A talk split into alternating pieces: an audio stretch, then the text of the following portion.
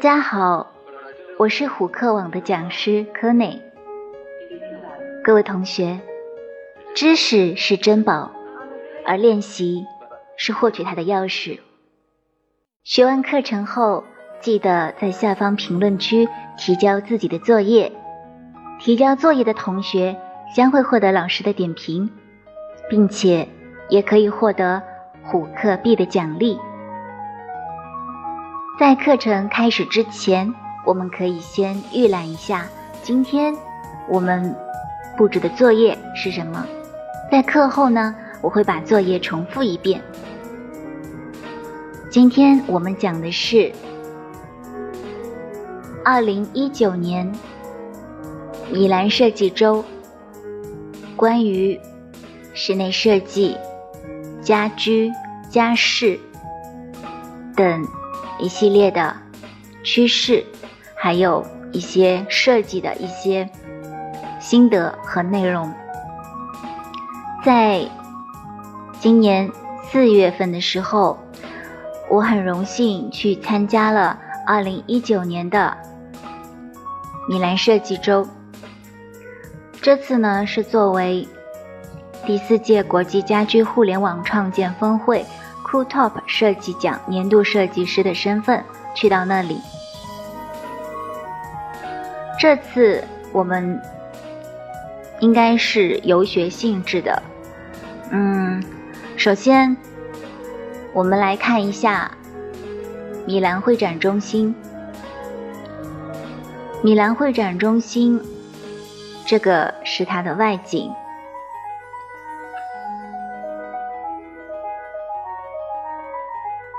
我们可以看一下，我在这里有放一个小的视频，是关于当时就是很多专业人士还有设计师进入的一个视频的一个场景。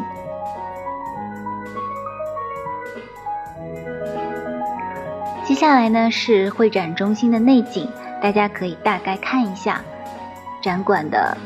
内在的样子是什么样子的？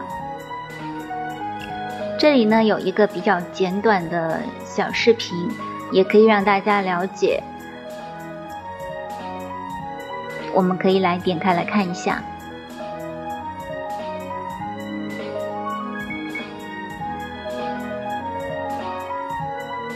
米兰设计周，又叫做 Salone del Mobile Milan。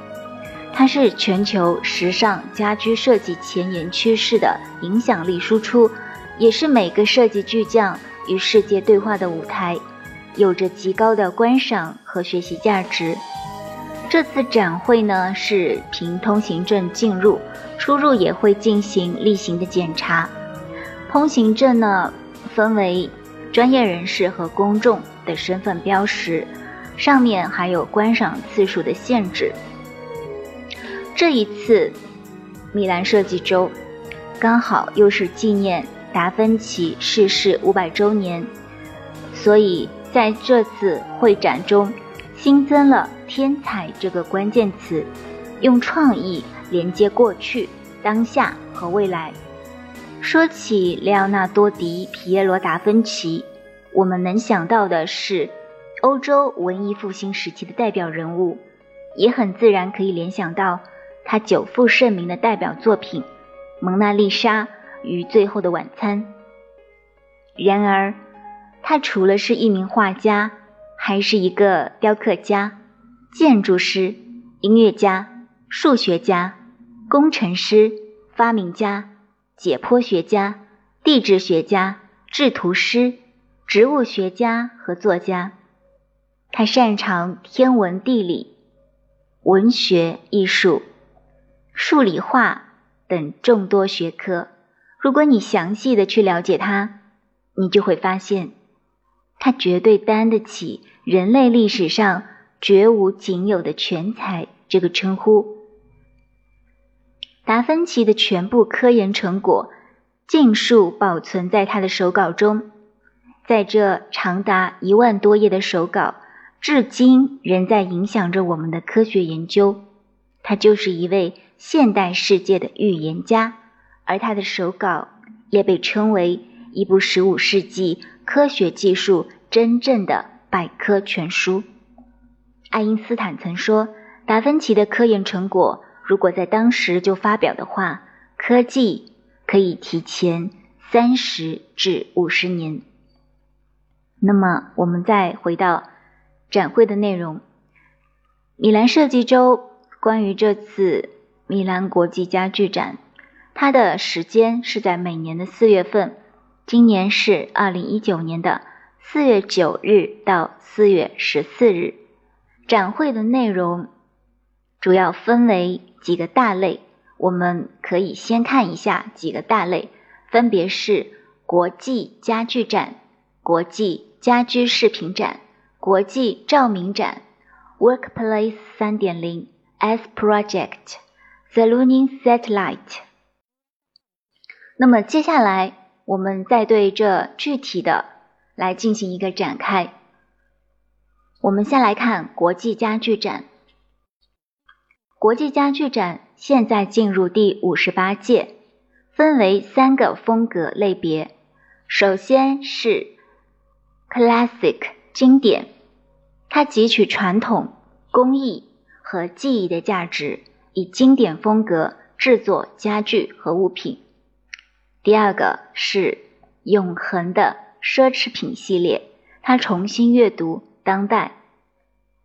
第三部分是设计产品功能创新和夸耀的风格，还有这一系列结合质量和技术。为我们创造创新业务和家居解决方案的商品。我们具体来看一下关于国际家具展部分的一些我实际拍摄的一些照片。我们先在课件里面看一下，等会儿如果有时间的话，嗯，我们再给大家看一下其他文件夹里面没有放到课件里面的一些图片。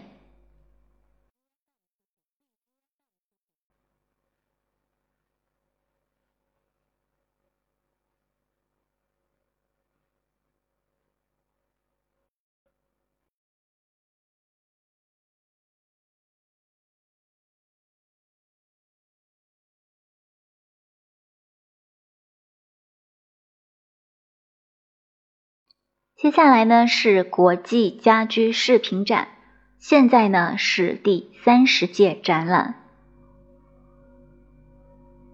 我们也来看一下相对应的一些部分的一些场景。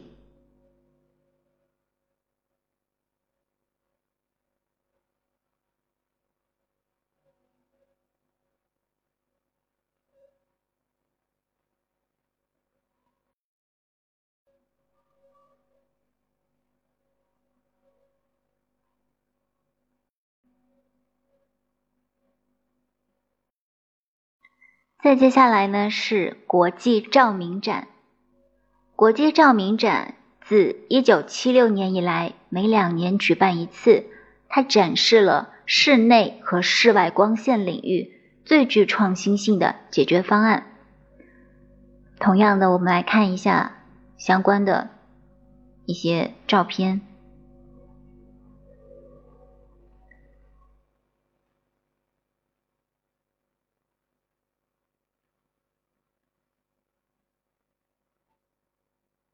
然后呢是 Workplace 三点零，从二零一五年开始，致力于工作场所的展厅采用了新的名称，也就是 Workplace 三点零。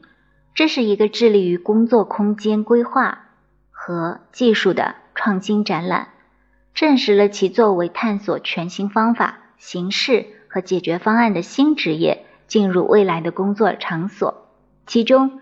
人为因素和智能技术起着至关重要的作用。我们也来看一下相应的一些照片。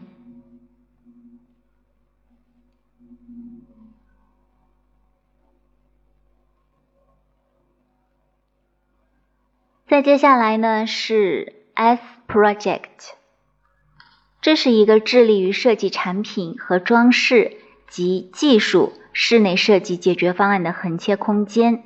它的独特之处在于其多部门重点多维空间，具有多样化的商品选择。产品的范围从室内到室外，从健康产品到织物，从照明到声学解决方案，从覆盖物到饰面。它旨在成为一个新的企业对企业的平台，支持零售设计师与公司之间的联盟，提供包容性体验和最终的网络环境。它是向行业内专业人士展示制造卓越新概念和创新解决方案的理想场所。我们也来看一下对应的照片。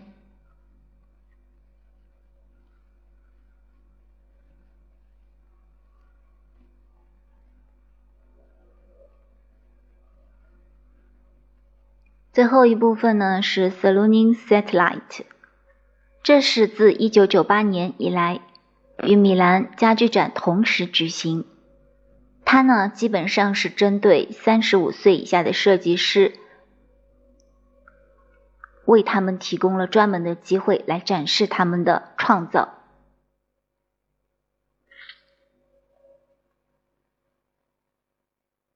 我们来看一下对应的照片。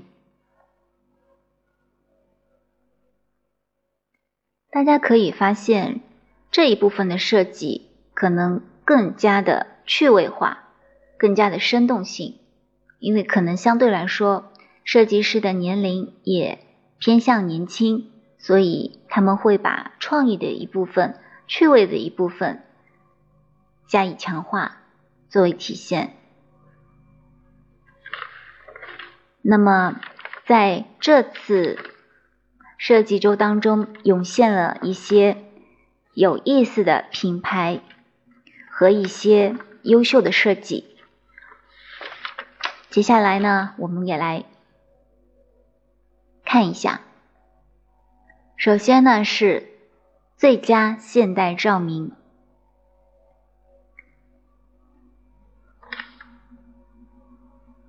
因为像我们刚刚有说过。国际照明展呢，它这次在整个展会中占了两个展厅，这两个展厅呢是专门用来展现关于照明灯具方面的一些展品，所以呢，自然就涌现出一批最佳现代照明，我们可以在课件里面大概的看一下。这里对应的是每一个品牌，大家如果有兴趣的话呢，可以之后去了解一下。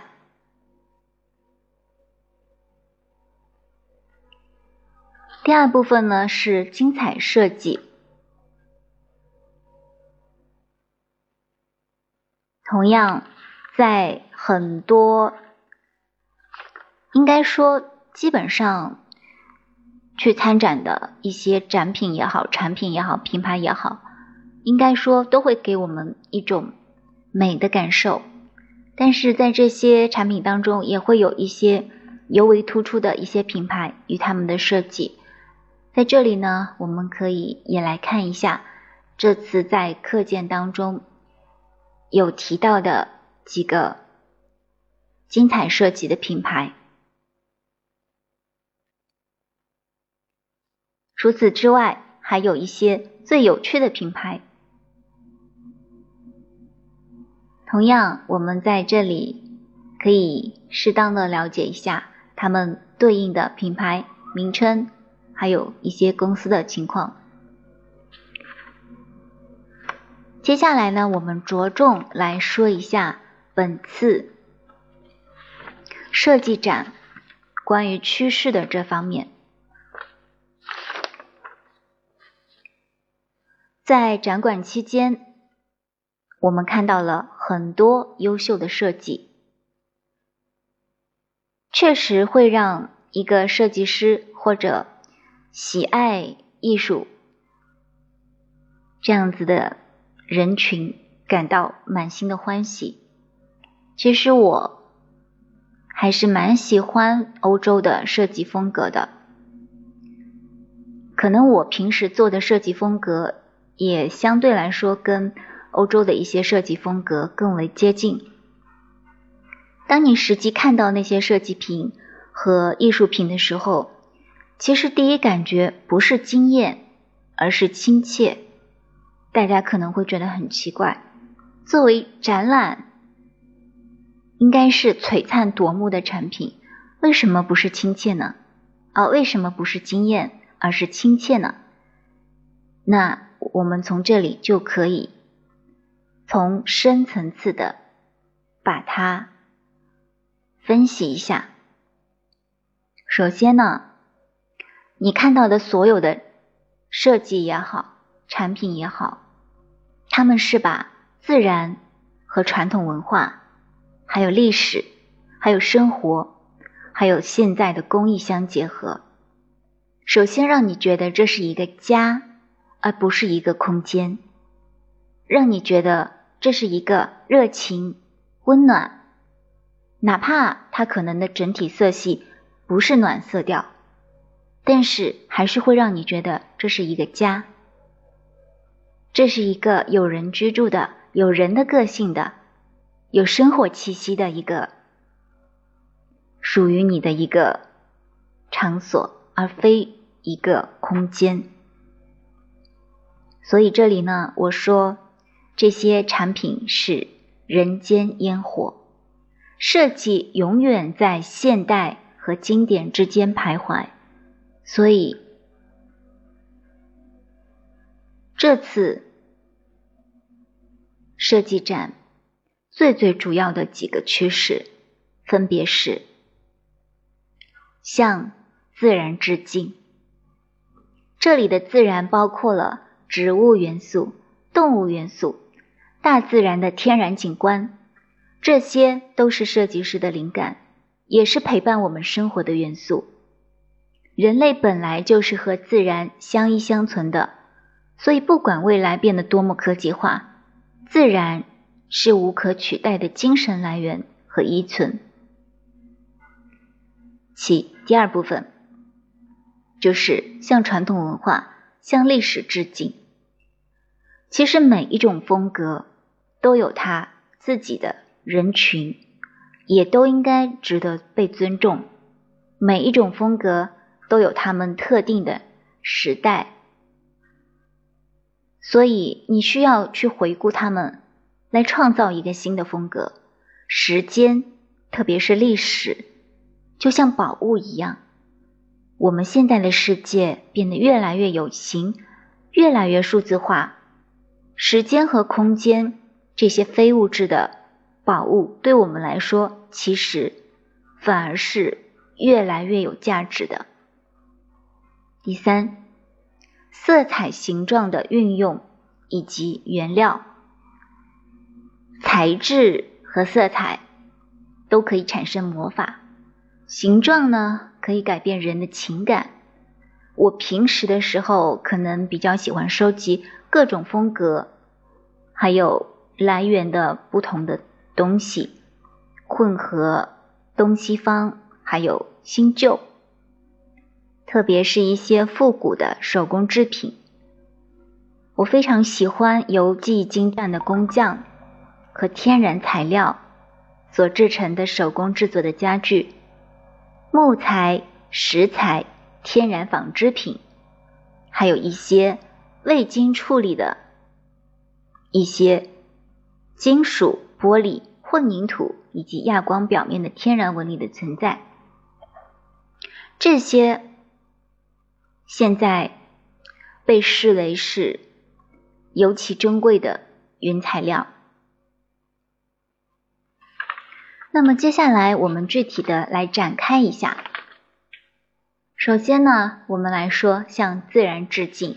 刚刚我们提到自然的话，大致的可以分为植物、动物，还有一些自然景观。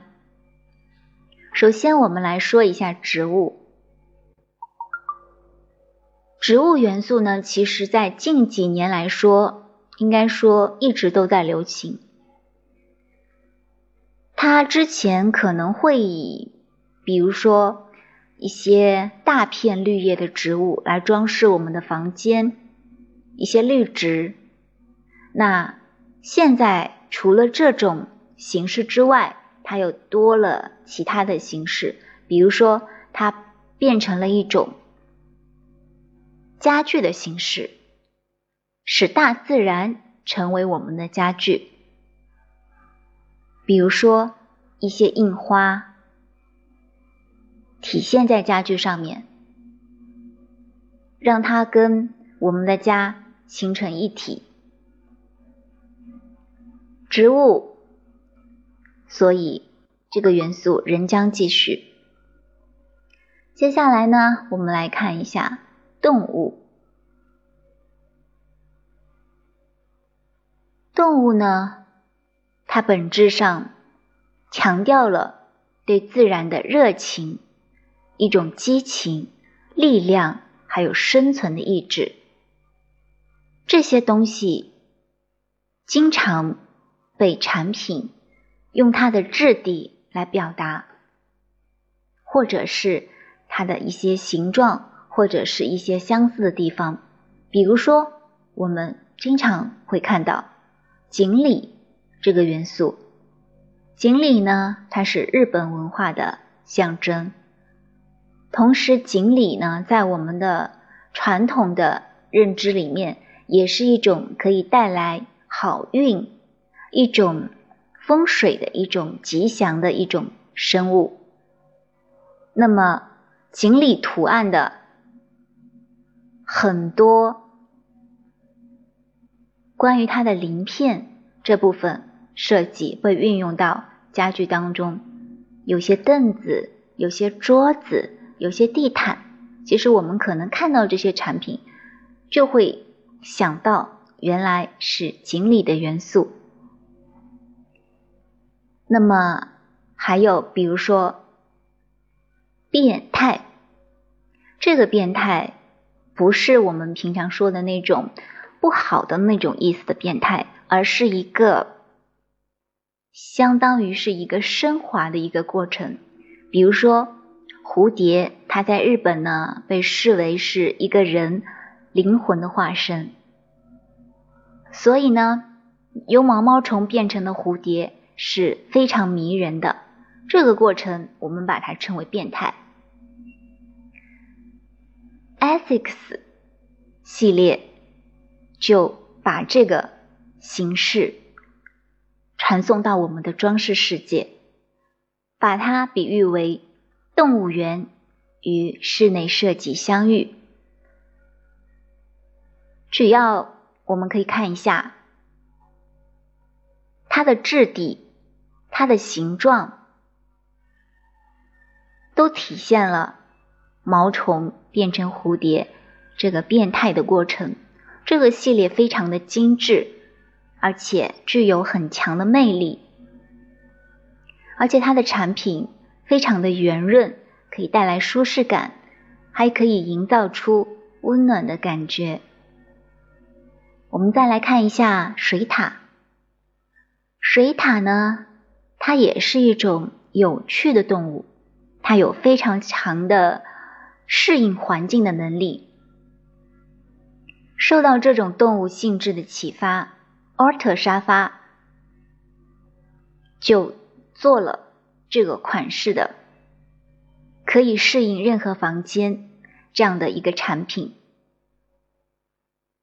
我们看到它就感觉很舒适。当然，除了刚刚提到的一些动物之外，还有很多很多其他的。大家可能在日常的接触当中也会有许多别的发现。那我这里呢，就先举这么几个例子。如果说大家有兴趣的话，可以在课后来评论，你还知道哪些动物元素？接下来我们再看一看属于自然里面的。自然景观这一部分，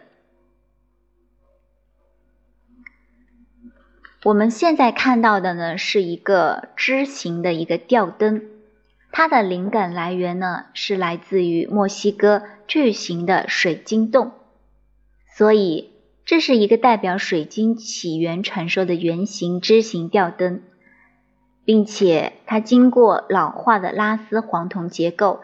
和石英水晶扩散器融合在一起，给房间增添了浓郁而宁静的氛围。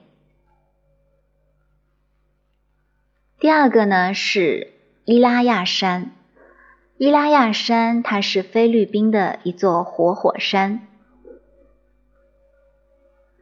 其地质力量以及大海和时间的强烈波浪，在附近的海滩上创造了一个独特的海岸线，上面有大片光滑的巨石，所以它的形状也激发了我们下面这款床头板的曲线轮廓，而且它采用天鹅绒的装饰，为卧室的氛围提供了一些有机的元素。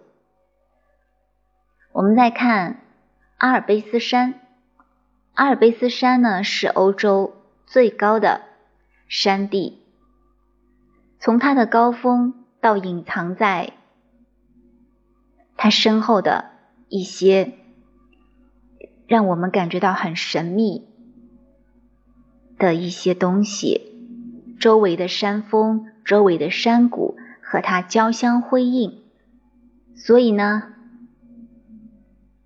接下来这款产品刚好就是结合了它的动感的图案，并且使用天鹅绒的材质，增强了这个房间的一个装饰设计感。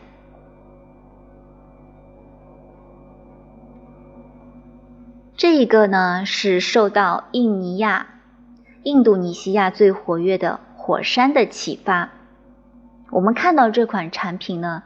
就能够感受到的一种大自然不可预测的力量和狂野。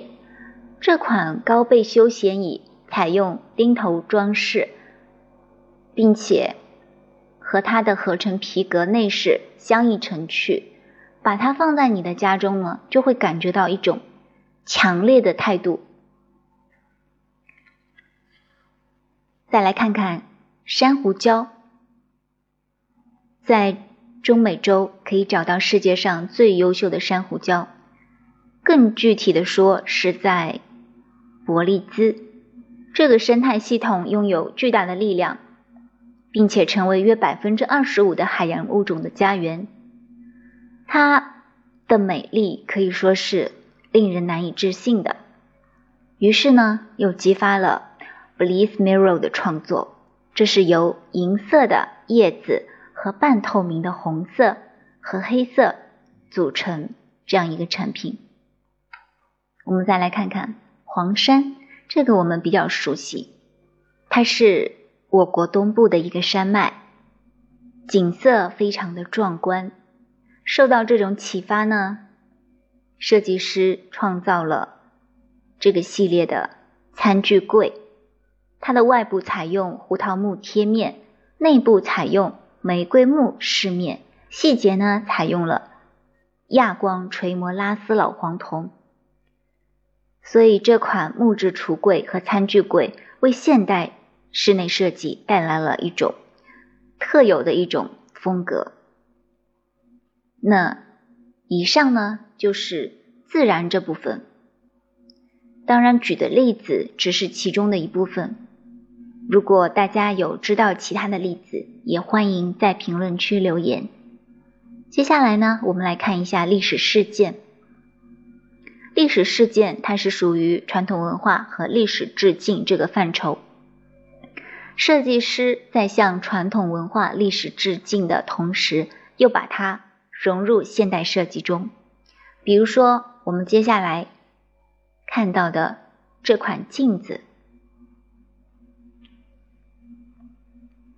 这款镜子呢，它是一种独特的镜子概念，用来表达一种纪念。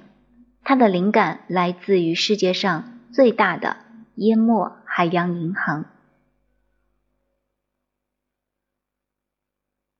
这些形状呢，再现了葡萄牙水手在好望角和印度之间航行时命名的海洋银行。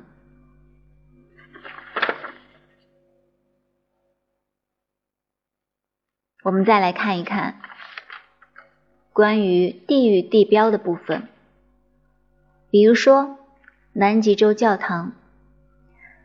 George 沙发是前往乔治岛的时间旅行，这里是第一座南极洲教堂，自豪的兴起的地方。通过由高品质材料和奇妙的饰面组成的独特作品，来纪念这个历史。巴拉卡，巴拉卡的意思呢是祝福或者。被视作生命的气息或精华。Baraka cupboard 融合了古代和现代的线条，由胡桃根单板与黄铜细节相结合，鸟眼木饰面内饰和复古亚光黄铜底座。这款精美的设计作品在历史时期之外脱颖而出。将 b r a k 能量的美感融入到我们的家居装饰中。接下来，我们再一看狐狸。狐狸是来自巴布亚新几内亚的一个部落，他们的脸上画着黄色、红色和白色，以打动敌人。所以，这种仪式呢，刚好就成为我们的。狐狸 round mirror 背后的灵感，这面镜子由亚光铸造的黄铜制成，它不仅仅是一面墙镜，更是一种装饰性的物品，可以为任何墙壁增添色彩。接下来呢，我们再来看一下这一款羊毛地毯，它呢也是受到了。当时居住在圭亚那南部和巴西北部边境的人口，他们那边的一种习俗和宗教信仰这种启发，所以呢，就制造出这款产品。它的精致的花朵图案和沙色调，也可以完美的装饰我们的现代家居。我们再来看一下。印加帝国有非常出色的编织和颜色。我们接下来看到的这款椅子呢，也是受到这种文化，在这种文化当中呢汲取灵感。这款看起来像中世纪现代风格的椅子，采用棉质天鹅绒制成，腿部呢采用乌木木饰面和光泽的清漆。给我们带来一种精美的一种感受，也可以使我们的居室变得很高雅。再下来呢是 Agora，Agora 是世界上最著名的古迹之一，也被称为大理石陵墓。Agora 餐桌。是一个令人印象深刻的工艺和优雅的展示。这款圆形的餐桌采用大理石制成，并且有抛光的金色细节，给它增添了很多优雅的气质。接下来，我们看到色彩、形状。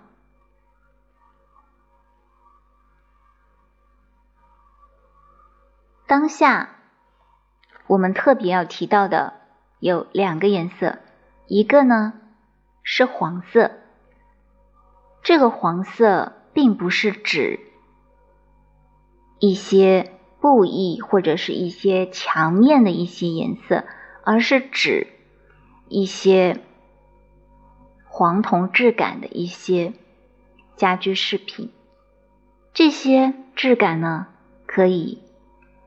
给我们带来一种温暖、一种舒适的感觉。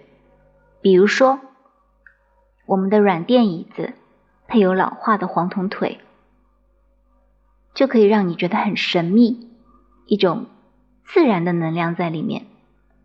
比如说，我们这款产品，它看起来像是由金色的交织的形状来组成的。就好像会流动一样，就像融化的金色一样，非常的有机。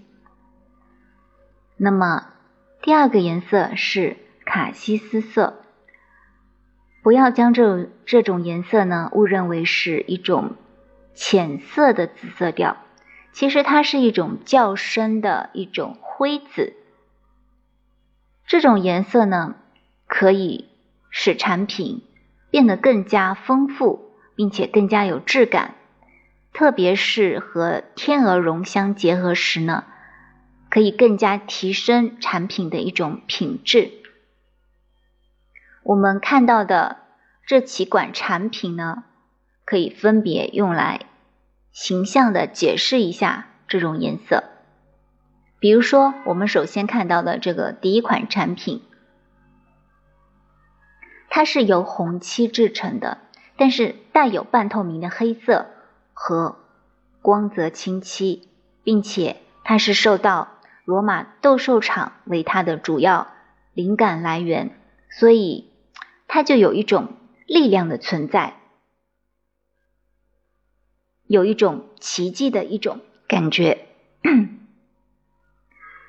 会让你的居室显得很有能量，仿佛是真正的纪念碑一样。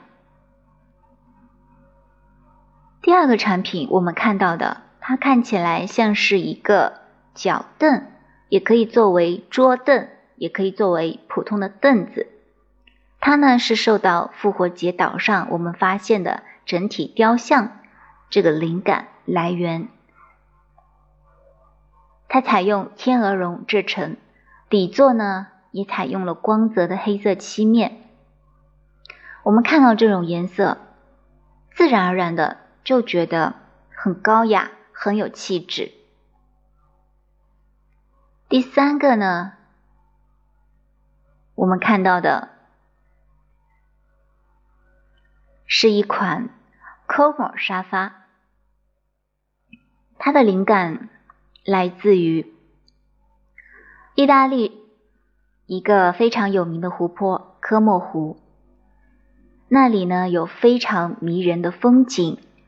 还有可爱的睡莲，所以呢，设计师设计了这款沙发，以表达对这种自然美的敬意。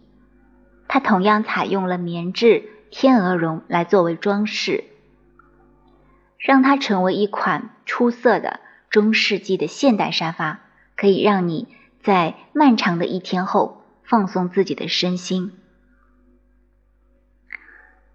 最后一个产品呢是 Theravada，它是佛教中最古老的分支，它使用巴利迦能保存的佛陀教学作为其教义核心，仿佛是可以让我们感受到佛教僧侣的那种舒缓精神的平静，融合在这个产品里面，我们可以看到这款。现代的枕头，它的形状，还有它的触感，还有它里面一些好像千丝万缕的一种微妙的图案，仿佛可以给我们带来一种佛教当中的一种智慧、知识，还有希望。这就是我们刚刚说的卡西斯色，这是一种高雅、高贵、非常有气质的颜色。大家可以尝试着在自己的设计当中去运用一下这种颜色。接下来呢，我们说到圆润这个形状。通常圆润呢，可以代表太阳、地球和月亮，给我们带来一种完整的感觉，并且富有一种运动的感觉，并且还带有一种。女性独有的魅力，还有温暖的感觉。我们这里举到的例子呢，是一款苏雷苏雷壁灯，它呢就是采用捶打黄铜结构，好像是为了表现太阳传递给它的一种生命，还有光线。对此。做以一种敬意和致敬。非常的谨慎而又非凡，给我们带来温暖的光线。接下来呢，我们看一下原料。现在呢，就像我们刚刚有提到，其实原料的一种组合，非常应该说可以让你这个产品提升它的价值。比如说木材、玻璃，还有多种宝石，这种质地上给人以一种迷人的潮流的感觉。当然，我们还需要自己的一些润色，还有一些丰富的配饰，来使这些高贵还有魅力更加能够脱颖而出。当下我们常常运用的，比如说黄铜，就像天空之神和冉冉升起的太阳一样，可以给我们带来一种华丽的色彩。然后第二个，我们刚刚说到，这里有一个老式的一个黄铜的一个装饰墙镜，它看起来就像是一个美丽的一个杜丽的一个感觉，所以呢，也非常的具有一种。魅力，它是一款装饰性的墙镜。还有大理石，我们刚刚也提到，也是很常用的。现在这款台灯，我们看到它的优雅的叶子，就是采用了老式黄铜，它的底座呢是采用大理石的。接下来我们再来看一下胡桃木。胡桃木呢？我们看到的这款茶几，其实它就是有胡桃面、胡桃木的这个饰面，然后再配有亚光的清漆，还有磨砂一种垂磨的黄铜。它是受到贝加尔湖岸边的石头金字塔的灵感而设计出来的。我们看到有那么多的产品，其实都是来源于自然，或者是为了纪念自然，为了纪念历史。其实，欧洲国家很多设计师，他们都非常注重这一点。所以，当你去欧洲看他们的设计的时候，就像我一开始提到。也许第一感觉会是惊艳，但是你再往里看，看到的就是一些更加贴切、更加亲切，给你一种确确实实的一种烟火的一种味道。我们在结束米兰展馆的行程后，又来到了米兰的黄金四角区进行 cool hunting。街头时尚元素搜集，在这里也要告诉大家，如果是学习设计的朋友们，我们要从日常生活当中去发掘灵感，专注自己的创作，并且要追求每一个极致的细节，最终让你的作品拥有灵魂。这也是一个。秘诀可以说，嗯，这次我们的米兰之行确实是收获挺大的，因为你会感觉到，也许在我们日常当中说设计、说艺术的东西可能会不那么大众，但是在欧洲，可能在人们的日常生活当中。会把设计、还有艺术、还有文艺这件事情显示的非常的就是日常化，我们可以随处感受到这些氛围，让你感觉到很美。不仅仅是设计的东西，还有他们的生活。他们喜欢装点自己的生活，让自己的生活变得很美好，并且对于自然、对于传统文化，他们会跟现代的东西相结合，把它传承下去。这就是我这次要跟大家讲的关于这次米兰设计周的一些趋势和体现的一些元素。那么接下来到了我们课程的尾声，我们要布置作业了。这次的作业呢，就是我们刚才在课程当中有提到自然。历史文化元素，请你以其中的自然或者是历史文化元素为主题，运用我们的黄色或者是卡西斯色为主色调，并且选取适当的原材料，做一个空间效果图，风格不限，提交平面图作为本次作业。好了，今天的课程就到这里了。大家记得做作业哦，我们下次再见。